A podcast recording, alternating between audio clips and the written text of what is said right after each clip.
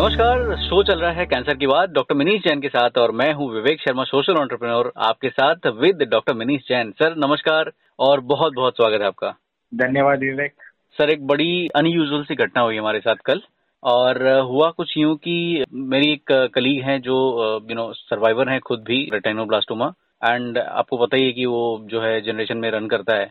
तो एक कॉलेज है डी वाई पाटिल करके, और वहाँ पे हम लोगों ने कल एक एम ओ यू साइन किया क्योंकि हम लोग कैंसर अवेयरनेस के बारे में काफ़ी सारा काम करते हैं। So we thought that okay let us sign M O U with the college, and यहाँ पे जो है हर महीने या हर दो महीने पे हम एक कैंसर पे अवेयरनेस प्रोग्राम करेंगे। सो so, वो जब बात चल ही रही थी तो वहाँ की जो डायरेक्टर है उन्होंने पूछा कि भाई आपको क्या हुआ था, तो uh, अनीता जी ने बोला कि uh, मुझे रेटिनोब्लास्टोमा था और आँख का कैंसर है और ये सारी चीज़ें हैं। तो उन्होंने बोला अच्छा ये जनरेशन में भी हुआ, तो बोले हाँ। तो उन्होंने पूछा कि कोई टेस्ट वेस्ट होता है क्या इसका जिससे पता चल सके कि कैंसर जो है आगे जीन में बढ़ेगा कि नहीं बढ़ेगा जनरेशन में। तो उन्होंने बोला कि हाँ ब्राका करके टेस्ट होता है और ये के बारे में मुझे ज़्यादा पता नहीं है और कई सारी चीज़ों में कई इंडिकेशंस में जो है ऐसा होता है। तो क्लिक हुआ मुझे मुझे लगा कि यार अगर ऐसी बात है कि कोई टेस्ट होता है जिससे हमें ये पता चल जाए कि जनरेशन में कैंसर रन कर रहा है कि नहीं और कितना करेगा, तो ये तो बड़ी अच्छी चीज़ रहेगी। फिर लगा कि सर आज क्यों ना हम इसी बारे में बात करें, और मैं जानना चाहूँगा आपसे कि ये टेस्ट जो है क्या है, Uh, कैसे काम करता है, किसके लिए होता है और क्यों होता है। देखो ब्राका टेस्ट है ये सबसे ज्यादा इम्पोर्टेंस में आया जब दो हज़ार बारह में मिरियाड करके कंपनी थी यूएस में, अच्छा, इसके आगे में उन्होंने पेटेंट फाइल कर दिया था ब्राका का, ब्राका वन एंड टू का। तो उनके में सारे मॉलिकुलर पैथोलॉजिस्ट आगे लॉ सूट डाल दिया। ये कंपनी तब चल रही थी बारह सौ एम्प्लॉय की, पाँच सौ मिलियन एनुअल इनकम था इनका, okay. और ये ये कंट्रोल कर रहे थे ब्राका वन और टू को, और इसके आगे में यूएस में ये लॉ सूट हुआ और ये पता चला आखिर में लॉ सूट में कि कोई भी नेचुरली ऑकरिंग जीन से वो कोई पेटेंट लॉ में नहीं आ सकते, वो किसी की प्रॉपर्टी नहीं बन सकते, अच्छा। ये नेचर से इसको कोई भी, क्योंकि क्या हो रहा था इन्होंने अपनी प्राइसिंग पाँच सौ डॉलर से तीन हज़ार डॉलर तक कर दी थी। और ये सेकेंड रीजन आया था कि कुछ सेलिब्रिटीज थी जिन्होंने अपनी ब्रेस्ट निकाल ली थी दोनों और ओवरीज ली थी, और फिर वो ब्राका जीन्स के पता चलने से उनकी ओवरीज और ब्रेस्ट, तो इसको बोलते थे रिस्क रिडक्शन सर्जरी, यानी कैंसर होने से पहले सर्जरी करना। और ये भी बहुत बड़ा एक रीजन रहा ये ब्राका का फेमस होने का, ओके। ब्राका क्या है, ये ब्रेस्ट कैंसर रिलेटेड जीन्स होते हैं। अच्छा सर ब्रेस्ट कैंसर पे ही काम करते हैं? नहीं नहीं, ओके, इनको ब्राका बोला जाता है, अच्छा। तो ये कई सारे कैंसर हो सकते हैं, ब्रेस्ट कैंसर हो सकता है, ओवरियन कैंसर है, स्टमक है, pancreas, prostate, colon, eye, T cell lymphoma, C L L, A M L, C M L, ये कई सारे इससे है। इसमें कुछ म्यूटेशन हार्मफुल है और कुछ एकदम, यानी उसका वेरिएंट ऑफ अनसर्टन ओरिजिन बोलते हैं हम इनको, या फिर वेरिएंट्स ऑफ फेवर पॉलीमॉर्फिज्म बोलते हैं या बिनाइन बोलते हैं। तो इस तरह से इसमें कई सारे सौ से ज्यादा म्यूटेशन है। इसमें प्रॉब्लम किधर है, जो हार्मफुल म्यूटेशन है ना वो ब्रेस्ट और ओवेरियन कैंसर के कारण का एक बहुत बड़ा कारण है। पांच से दस तक का लोगों में ये जर्म लाइन म्यूटेशन होता है ब्रेस्ट कैंसर में, पांच से दस तक का। जर्म लाइन क्या होता है सर? जर्म लाइन यानी जो आपको माँ बाप से मिल रहे हैं, अच्छा, जर्म लाइन म्यूटेशन, और जो आप अपने करतूतों से एक्वायर कर रहे हो डी एन ए में उसको बोलते हैं सोमैटिक म्यूटेशन, ओके। तो सोमैटिक यानी जैसे हम दारू, सिगरेट, अपनी लाइफस्टाइल खराब रखेंगे और अपने डी एन ए को डैमेज करेंगे, तो वो होता है सोमैटिक म्यूटेशन। और जो माँ बाप की तरफ से मिला मिलता है अनुवंशिक या जर्म, उसको बोलते हैं जर्म लाइन म्यूटेशन। तो म्यूटेशन ये ज्यादा करके अपने माँ बाप से मिलते हैं, ये डोमिनेंट म्यूटेशन है, और ये यानी नॉर्मली ह्यूमन जीनोम क्या डिप्लॉयड है, तो एक पेरेंट से एक मिलता है हमको, वन कॉपी, और जब हमको वो कॉपी मिली और यदि जो कॉपी हमको मिली वो अफेक्टेड कॉपी है और जो नॉर्मल कॉपी यदि डिसेबल हो जाती है तो हेट्रोजेनस लॉस ऑफ हेट्रोजाइगोसिटी बोलते हैं इसको, एल ओ एच, और ये लीड करता है डी एन ए रिपेयर में प्रॉब्लम कर देता है।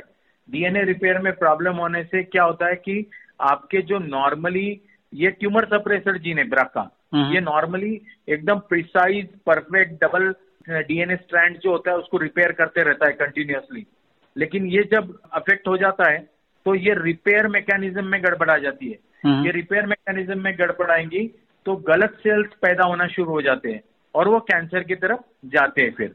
और इसीलिए इन लोगों में यदि आपने देखा ब्राका वन और ब्राका टू म्यूटेशन यदि है, सपोजिंग ब्राका वन म्यूटेशन है, तो सत्तर की उम्र आने तक स्त्रियों में पचास से साठ तक का लोगों में ब्रेस्ट कैंसर हो जाएगा, एक से तीन परसेंट में पेनक्रियाज हो जाएगा, चालीस से साठ तक का लोगों में ओवेरियन कैंसर होने की पॉसिबिलिटी होगी, प्रोस्टेट कैंसर मेल्स में नाइन परसेंट होगा। यदि ब्राका टू म्यूटेशन है तो ब्रेस्ट कैंसर होने की चांसेस चालीस से पैंतालीस तक का, मेल्स में नौ परसेंट ब्रेस्ट कैंसर होने के चांस, पैनक्रियाज कैंसर होने के चांस दो से सात परसेंट, ओवेरियन कैंसर होने के चांस पंद्रह से पच्चीस तक का, और प्रोस्टेट कैंसर मेल्स में होने के चांस पंद्रह तक का। तो काफी सारे कैंसर की वो रिस्क बढ़ा रहा है। और सत्तर उम्र आने तक सर्वाइवल इम्पैक्ट जो होता है ना इससे औरतों में, यदि ब्राका वन म्यूटेशन है तो बहत्तर परसेंट है चांस सौ में से कि आप सत्तर जियोगे। ब्राका टू है तो छियालीस परसेंट चांस है आपको ये सर्वाइवल इम्पैक्ट करेगा, यानी okay. यू समझ लो अट्ठाईस तक का लोगों में कैंसर हो जाएगा ब्राका वन में, और करीब करीब छियालीस परसेंट लोगों को अफेक्ट करेगा ब्राका टू में, और नॉर्मल लोगों में सिर्फ ग्यारह परसेंट लोग ही अफेक्ट होंगे इसमें। hmm. तो ये इतना ज्यादा अफेक्शन है इनका सर्वाइवल इम्पैक्ट। और जब हम ब्राका वन और टू की बात करते हैं, यदि हम ऐसा सोचे कि हमने कोई स्क्रीनिंग नहीं किया, मेडिकल इंटरवेंशन नहीं किया, और पच्चीस उम्र में हमने देखा कि पेशेंट को हमने स्क्रीनिंग नहीं कर रहे, तो इसमें इनको सत्तर की उम्र पहुंचने तक के जो रियल चांसेस है, यानी सब कॉजेस पकड़ के ब्राका वन में सिर्फ उनसठ लोग जाएंगे सत्तर की उम्र तक, ब्राका टू में सिर्फ इकहत्तर लोग जाएंगे, और नॉर्मली चौरासी लोग जाएंगे सत्तर की उम्र तक, यानी ब्राका वन टू नहीं रहेगा तो तो इतना ज्यादा हमारा रिस्क ब्रेस्ट कैंसर का, ओवेरियन कैंसर का बढ़ जाता है। और ये रिस्क हम कम कर सकते हैं सिंपल, जैसे रिस्क रिडक्शन सर्जरीज बोलते हैं उसको, तो हम उसके बारे, बारे में बात करेंगे कि कैसे रिस्क कम करी जा सकती है, और हम अपनी लाइफस्टाइल चेंज करके भी ये सब रिस्क कम कर सकते हैं। तो ये काफी इम्पोर्टेंट ब्राका है म्यूटेशन। इसमें एक और बात मैं बताना चाहूंगा, जो ब्राका मैलिग्नेंसीज होती है ना, ये ज्यादा एग्रेसिव होती है, इनका प्रोग्नोसिस थोड़ा खराब होता है। ये ब्राका वन में ट्रिपल नेगेटिव ब्रेस्ट कैंसर ज्यादा होते हैं यंग लोगों में, ब्राका टू ज्यादा करके पोस्ट मेनोपॉजल वुमेन में होता है, और इन लोगों में कुछ पर्टिकुलर ड्रग्स से ज्यादा सेंसिटिविटी होती है, जैसे सिस्प्लैटिन सेंसिटिविटी उनकी ज्यादा होती है, या ओलापारिब या रुकारापारिब नाम के ड्रग्स जो इनके अंदर ज्यादा काम करते हैं। तो ये म्यूटेशन से, यानी ब्राका वन यू सिंपल समझ लो सत्रह क्रोमोसोम पे का म्यूटेशन है, ब्राका टू तेरह क्रोमोसोम पे का म्यूटेशन है, उसकी ज्यादा डिटेल्स में नहीं जाएंगे, लेकिन ये दोनों ही जीन हमारे डीएनए डैमेज का रिपेयर करने वाले जीन से, यूं समझ लो हमारे मैकेनिक से बॉडी के, और वो मैकेनिक गड़बड़ हो जाए ना तो सिस्टम पर आना ही आना है। सर आप बता रहे थे कि ये लाइक एक तो चीज होती है जैसे कि पता चल गया कि ये ब्राका वन या टू पॉजिटिव है, और टू जैसे मैंने समझा कि ज्यादा खतरनाक है, तो आप बता रहे थे कि इसके यू नो प्रिवेंशन के या लाइफस्टाइल मॉडिफिकेशन के चांसेस होते हैं, तो क्या क्या चीजें करी जा सकती हैं, और जो प्रिवेंटिव सर्जरी आप बता रहे थे तो वो कैसे कर, जैसे मान लीजिए कि ब्रेस्ट में तो चलिए ठीक है, बहुत सारे एग्जांपल्स हैं जो हमने भी देखे हैं, and that is one organ probably बहुत ज्यादा लीथल नहीं होता है, लेकिन अगर जैसे मान लीजिए कि लंग है किसी को, या दूसरे पैंक्रियाटिक या ओवेरियन है, तो ये कैसे मैनेज करते हैं सर? मतलब क्या सर्जरी सही ऑप्शन है, या एक ही ऑप्शन है, या उसके अलावा भी कुछ ऑप्शन होते हैं? देखो सबसे पहले तो हमको समझना चाहिए कि हम जेनेटिक काउंसलिंग केयर किसकी कराए। जो ज्यूइश पॉपुलेशन है, पोलिश पॉपुलेशन है पोलैंड की, उन लोगों में बहुत ज्यादा एंसेस्ट्रियल है, उनमें यदि कैंसर के चांसेस बहुत हाई होते हैं, उनमें तो रूटीनली कराते वो लोग। अच्छा। जो मेल कैंसर है उन लोगों ने जेनेटिक काउंसलिंग कराना, क्योंकि पचास तक का चांस है उसमें जेनेटिक होने का। यदि आपके घर में ब्राका वन टू जीन्स पता है तब आपने ये कराना चाहिए। यदि आपकी ब्रेस्ट कैंसर की डायग्नोसिस तीस साल से कम उम्र में हुई है तब भी आपने जेनेटिक काउंसलिंग कराना है। Triple negative breast cancer less than पचास इयर्स हो तो जेनेटिक काउंसलिंग कराना जरूरी है। दो रिलेटिव्स में फर्स्ट डिग्री सेकेंड डिग्री में पैंतालीस साल की कम उम्र में यदि कैंसर हो जाता है तो जेनेटिक काउंसलिंग कराओ। तीन रिलेटिव्स में फर्स्ट डिग्री सेकेंड डिग्री में कैंसर है पचास साल की कम उम्र में, तब आप जेनेटिक काउंसलिंग कराओ। चार रिलेटिव में यदि कोई भी एज में कैंसर है तब आप जेनेटिक काउंसलिंग कराओ। यदि आपके जो भी मेंबर में यदि कैंसर है, जैसे ब्रेस्ट ओवरी साथ में है एक ही आदमी में, या पैनक्रियाटिक कैंसर और ब्रेस्ट ओवेरियन कैंसर कोई व्यक्ति में है तो उन लोगों ने कराना चाहिए। तो इस तरह के जो आपके घर में कोई है, आसपास में कोई है, तो उनको आप सजेस्ट कर सकते हो कि जेनेटिक काउंसलिंग की एडवाइस लो। लेकिन एक बात ध्यान रखो कि बच्चों में अठारह साल से कम उम्र में टेस्टिंग कराना अनएथिकल है, नहीं कराना चाहिए। अच्छा, टेस्ट क्या कराने हैं? टेस्ट आपको इसमें ब्लड सैंपल होता है जिसको हम जर्मलाइन म्यूटेशन या सलाइवा टेस्टिंग करते हैं, या हम इनकी जो म्यूटेशन ट्यूमर पे भी कर सकते हैं, सोमैटिक म्यूटेशंस बोलते हैं इनको। तो ये जरूरी नहीं है कि आपको यदि डिलेटेरियस म्यूटेशन मिला तो आपको कैंसर होना ही है, और ये जरूरी भी नहीं है कि आपकी टेस्ट निगेटिव आई तो अभी आप जैसी मर्जी आए जीवन जियो, दारू सिगरेट मस्ती करो तो कैंसर नहीं होगा। कैंसर होगा नब्बे टक्का लोगों में, जर्मलाइन म्यूटेशन नहीं है, दस टक्का लोगों में है। लेकिन हमको ये डिटेक्ट क्यों करना है? यदि हमको पता है कि हमारे पास में ब्राका वन टू का म्यूटेशन है तो ब्रेस्ट कैंसर का स्क्रीनिंग जो होता है वो बीस से तीस साल की उम्र में शुरू करना है, बहुत जल्दी, नॉर्मल पॉपुलेशन से बीस तीस साल पहले। और इसमें mammography, breast sonography, PET scan, scintimammography, ऐसे बहुत टाइप्स है, हम इसके डिटेल्स में नहीं जाएंगे। दूसरा, यदि आपको ओवेरियन कैंसर का भी रिस्क है तो आपको अल्ट्रासाउंड कराना है, हर छह महीने में C A one two five कराना है और क्लिनिकल एग्जामिनेशन कराना है। तो ये सब चीजें हम स्क्रीनिंग में करते हैं इन लोगों की जो ब्राका वन है। तो हमारा जो क्वेश्चन था कि इसकी रिस्क रिडक्शन सर्जरीज क्या होती है, इसकी रिस्क रिडक्शन सर्जरीज जो होती है ना, इसमें कई सारी सर्जरीज हम करते हैं। एक होता है जैसे यूट्रस निकाल देना, इसको बोलते हैं हिस्टेक्टॉमी। इसका कोई डायरेक्ट इम्पैक्ट नहीं है ब्राका रिलेटेड कैंसर से, यूट्रस निकाल देते हो तो। लेकिन यदि आप यूट्रस निकालते हो तो आप टैमॉक्सिफेन जो गोली देते हो ना रिस्क रिडक्शन के लिए, उसका इफेक्ट होता है यूट्रस पे, तो वहां आपको बेनिफिट करता है।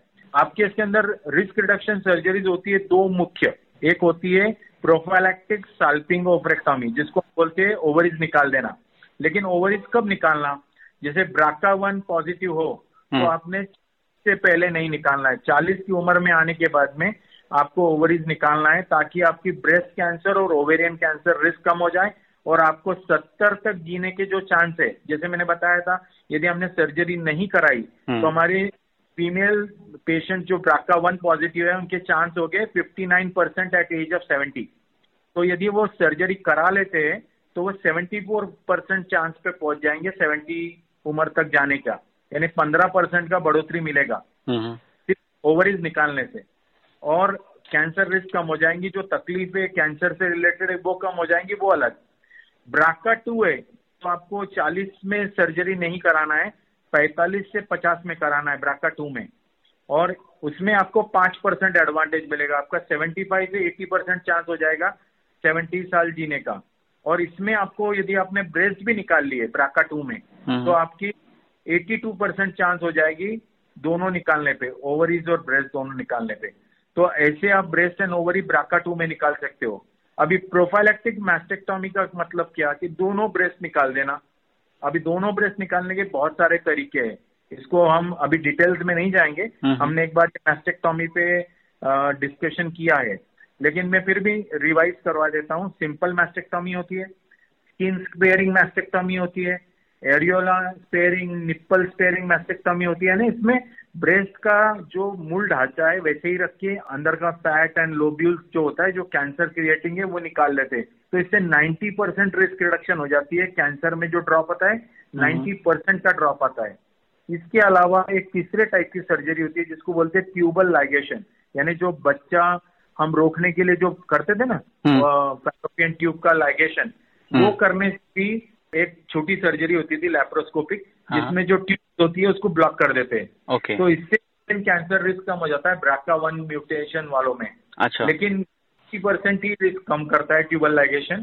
और ट्यूबल लाइगेशन यानी जो फैलोपियन ट्यूब कैंसर है ना, ये हंड्रेड टाइम्स राइज होते हैं ब्राका वन में। तो यदि आपने सर्जरी कराई तो सौ गुना रिस्क कम हो रही है आपकी फैलोपियन ट्यूब के कैंसर की। तो ये इतना ज्यादा इम्पॉर्टेंट है कि सही लोगों में डायग्नोस करके सही टाइम पे उनकी सर्जरी कराना और उनको सही समय पे उनके चाइल्ड बेयरिंग भी कराना। यानी बहुत से लोगों में ना ये डर भी होता है कि चाइल्ड बेयरिंग का डर होता है, जैसे पता चल जाता है अठारह साल में तो इनमें आ जाता है स्ट्रेस, इनको लगता है कि अभी मेरे नेक्स्ट जनरेशन में चला जाएगा, फिर फर्टिलिटी पे इम्पैक्ट हो जाएगा, फिर मैं बच्चे पैदा कर पाऊंगी या नहीं, मैं फिर अर्ली प्रेगनेंसी करना, कितनी रिस्क, उसमें ब्रेस्ट फीडिंग करना एक साल तक करना जरूरी होता है इन लोगों को, और इन लोगों को अपनी फैमिली जल्दी से जल्दी कंप्लीट करना बेटर होता है। थर्टीज से पहले कंप्लीट कर लेंगे तो बहुत अच्छी बात है। और इसमें यदि आप दो बच्चे भी कर लेते हो तो सब पहले ही कर लो, और इस तरह से आप अपनी फैमिली कंप्लीट कर लो। आप करीब करीब उन्नीस परसेंट की रिस्क कम करते हो यदि आप एक साल तक ब्रेस्ट फीडिंग कराते हो तो, यानी आप ब्रेस्ट रिस्क कम करा रहे हो अपनी ब्रेस्ट कैंसर के रिस्क। और ये बहुत इंपॉर्टेंट है, ये लोगों से काउंसलिंग करा के बिना डरे अपनी लाइफ को सेट करना। इसके अलावा जो ब्राका होते हैं ना, कोलन कैंसर की रिस्क करते हैं तो छह परसेंट की रिस्क होती है इन लोगों में पचास साल की उम्र तक, तो इनको हमको स्क्रीनिंग करना जरूरी है। पैंक्रियाटिक कैंसर की रिस्क करीब करीब चार से सात तक का लोगों में ये पैंक्रियाटिक कैंसर क्रिएट करता है। ब्राका वन तीन टाइम रिस्क बढ़ाता है, ब्राका टू चार टाइम रिस्क बढ़ाता है। प्रोस्टेट कैंसर की रिस्क एक डिकेड पहले हो जाती है इन लोगों में नॉर्मल लोगों से, थोड़ी एग्रेसिव कैंसर्स होते हैं ये। तो जो कैरियर्स होते हैं ना उनको हम सजेस्ट करते हैं कि आप की उम्र के हिसाब से तो आपकी रिस्क बढ़ी रही है तो आपको स्क्रीनिंग करना जरूरी है। स्मोकिंग बंद करो, अल्कोहल बंद करो, एक्सरसाइज करो, डाइट पे ध्यान दो, आयोनाइजिंग रेडिएशन से दूर रहो, अपनी लाइफस्टाइल को बेटर बनाओ, अपने आप को जितना चुस्त और दुरुस्त। देखो भले ही आपके चुस्त दुरुस्त होने से कैंसर नहीं भी कम हुआ, लेकिन आपकी फाइटिंग कैपेसिटी, आपकी ट्रीटमेंट लेने की कैपेसिटी बेटर रहेगी तो आप कैंसर में से अच्छे से बाहर निकल पाओगे, और जल्दी डिटेक्ट करोगे तो कैंसर क्यूरेबल होता है, ये तो हमको पहले भी पता है जी। तो इस तरह से हम, और इसके अलावा है ना जैसे कुछ मेडिकेशंस होते हैं जो हम देते हैं इन लोगों को, यानी बर्थ कंट्रोल पिल्स जो होती है सिंपल, वो लेने से भी बयालीस परसेंट रिस्क रिडक्शन होता है कैंसर में। दो हज़ार तेरह के एक मेटा एनालिसिस में या दो हज़ार ग्यारह के मेटा एनालिसिस में ये पता चला था कि चालीस से पैंतालीस परसेंट की breast cancer, ovarian cancer risk कम हो जाती है। और टैमॉक्सिफेन एक सिंपल ड्रग है जो आप ले सकते हो, स्पेशली ब्राका टू में काफी बेनिफिट करता है प्राइमरी प्रिवेंशन के अंदर। और सेकेंडरी प्रिवेंशन में जैसे सेकंड कैंसर प्रिवेंट करने के लिए, एक कैंसर हो गया दूसरा कैंसर बचाने के लिए जब टैमॉक्सिफेन देते हैं तो सबके लिए बेनिफिट करता है। इसमें थोड़ा ध्यान रखना पड़ता है टैमॉक्सिफेन लेते वक्त कि आपको cataract, blood clot, endometrial cancer, hot flushes, ये ऐसे कुछ चीजें होती है जो कि वन इन थाउजेंड समझ लो ऐसी रिस्क होती है इसके अंदर, जो कि हमको ध्यान देना पड़ता है और इनकी तरफ हमको मॉनिटरिंग करना जरूरी होता है। सर आपने जैसे बताया कि ये जो जैसे काफी सारे कैंसर्स हैं जो फीमेल ओरिएंटेड कैंसर मुझे ऐसे सुनाई दिए, जैसे ब्रेस्ट हो गया, ओवरी हो गया और दूसरी चीजें, so pancreas, prostate, colon, eye, CML, melanoma, ये सब मेल में भी होते हैं। अच्छा, तो मेल भी कराते हैं सर ब्राका टेस्टिंग या सिर्फ? नहीं, जिनकी चीज होती है ना उन्हीं में वो आगे चेक किया जाता है, क्योंकि माँ बाप तो दोनों बच्चों में इक्वली ट्रांसमिट करते हैं, तो ज्यादा के मेल्स में ये कैंसर पचास साल के बाद आते हैं। अच्छा। और फीमेल्स में ये कैंसर जल्दी आते हैं थर्टीज से फिफ्टीज के अंदर। ओके। और सर जैसे मान लीजिए कि अगर किसी की फैमिली में फॉर एग्जांपल, मतलब मेरे एक बड़े क्लोज मित्र हैं तो उनकी मदर इन लॉ को जो है ब्रेस्ट कैंसर डिटेक्ट हुआ था when she was you know forties और समथिंग, एंड अभी जो है उनकी वाइफ को एक लंप ऐसा डिटेक्ट हुआ था, तो they were quite you know like of course डरे हुए थे काफी, तो हालांकि वो जाके आए किसी ऑन्कोलॉजिस्ट के पास, सर्जन के पास मिल के आए उनको।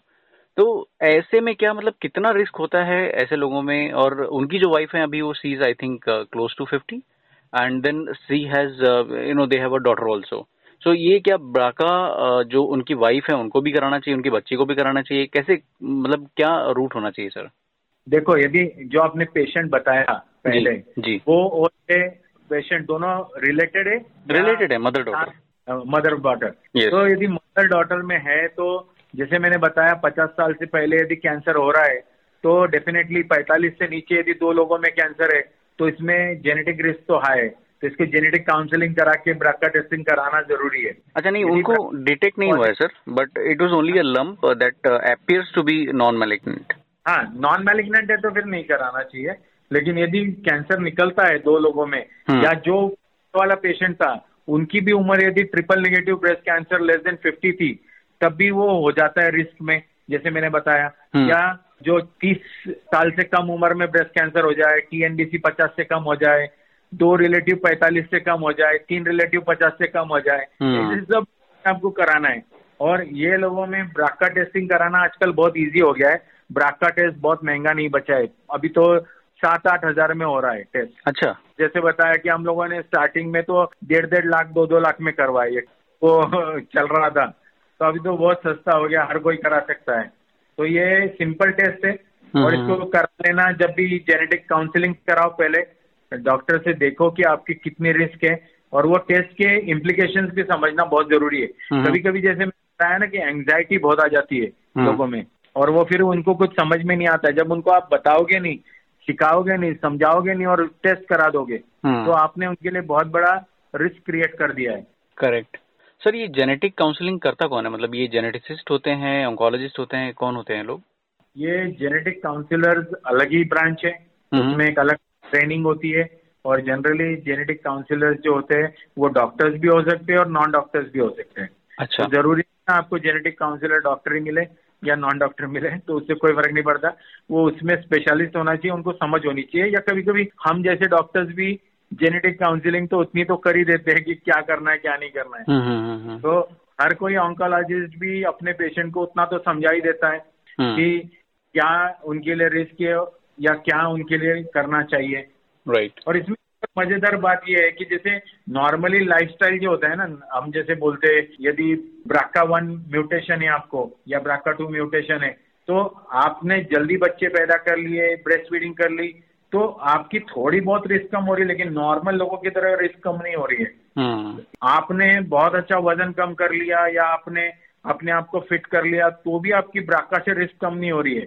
या आपने ग्रीन टी पिया, ओबेसिटी कम किया, सॉय लिया, फूड लिया, उसकी आपकी रिस्क कम नहीं हो रही है। सिर्फ दो तीन चीजों से आपकी रिस्क कम हो रही है ब्राका में। एक, अल्कोहल कम पीने से। दूसरा, आपने यदि ब्राका म्यूटेशन डिटेक्ट करके अपनी रिस्क रिडक्शन सर्जरी टाइम पे करा ली, या आपने मेडिकेशन टैमोक्सिफेन जैसे सही समय पे ले लिए, या आपने पिल्स ले ली जो मैंने जैसे बताया birth control pills, OC pills, तो ये सब चीजें आपके रिस्क रिडक्शन में हेल्प करती है, ना कि सिर्फ वजन कम करने से। बहुत सी बार लोगों को लगता है कि मैं हेल्दी वेट पे आ जाऊं, ठीक है, that is good, it's not bad, it should be done, but that is not the only way to treat a BRCA mutation. ये भी बहुत जरूरी है। और ब्राका म्यूटेशन एक बहुत ही इंटरेस्टिंग बात है इसकी, वो है ये एक हमको इवोल्यूशनरी एडवांटेज दे रहा है।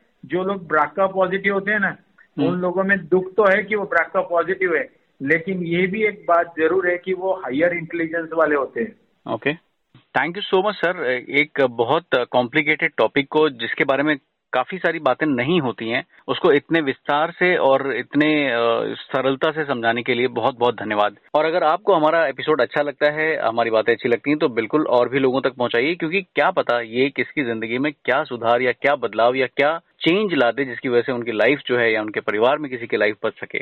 और आप सुनते रहिए हमें, और हम और भी बातें करते रहेंगे कैंसर की और कैंसर से रिलेटेड टॉपिक्स ही, with one and only doctor Manish Jain.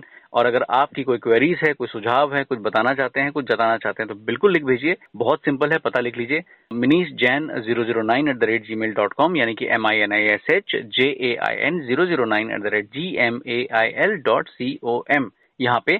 और हम फिर मिलेंगे आपसे। Till then, take care, bye bye, जय हिंद।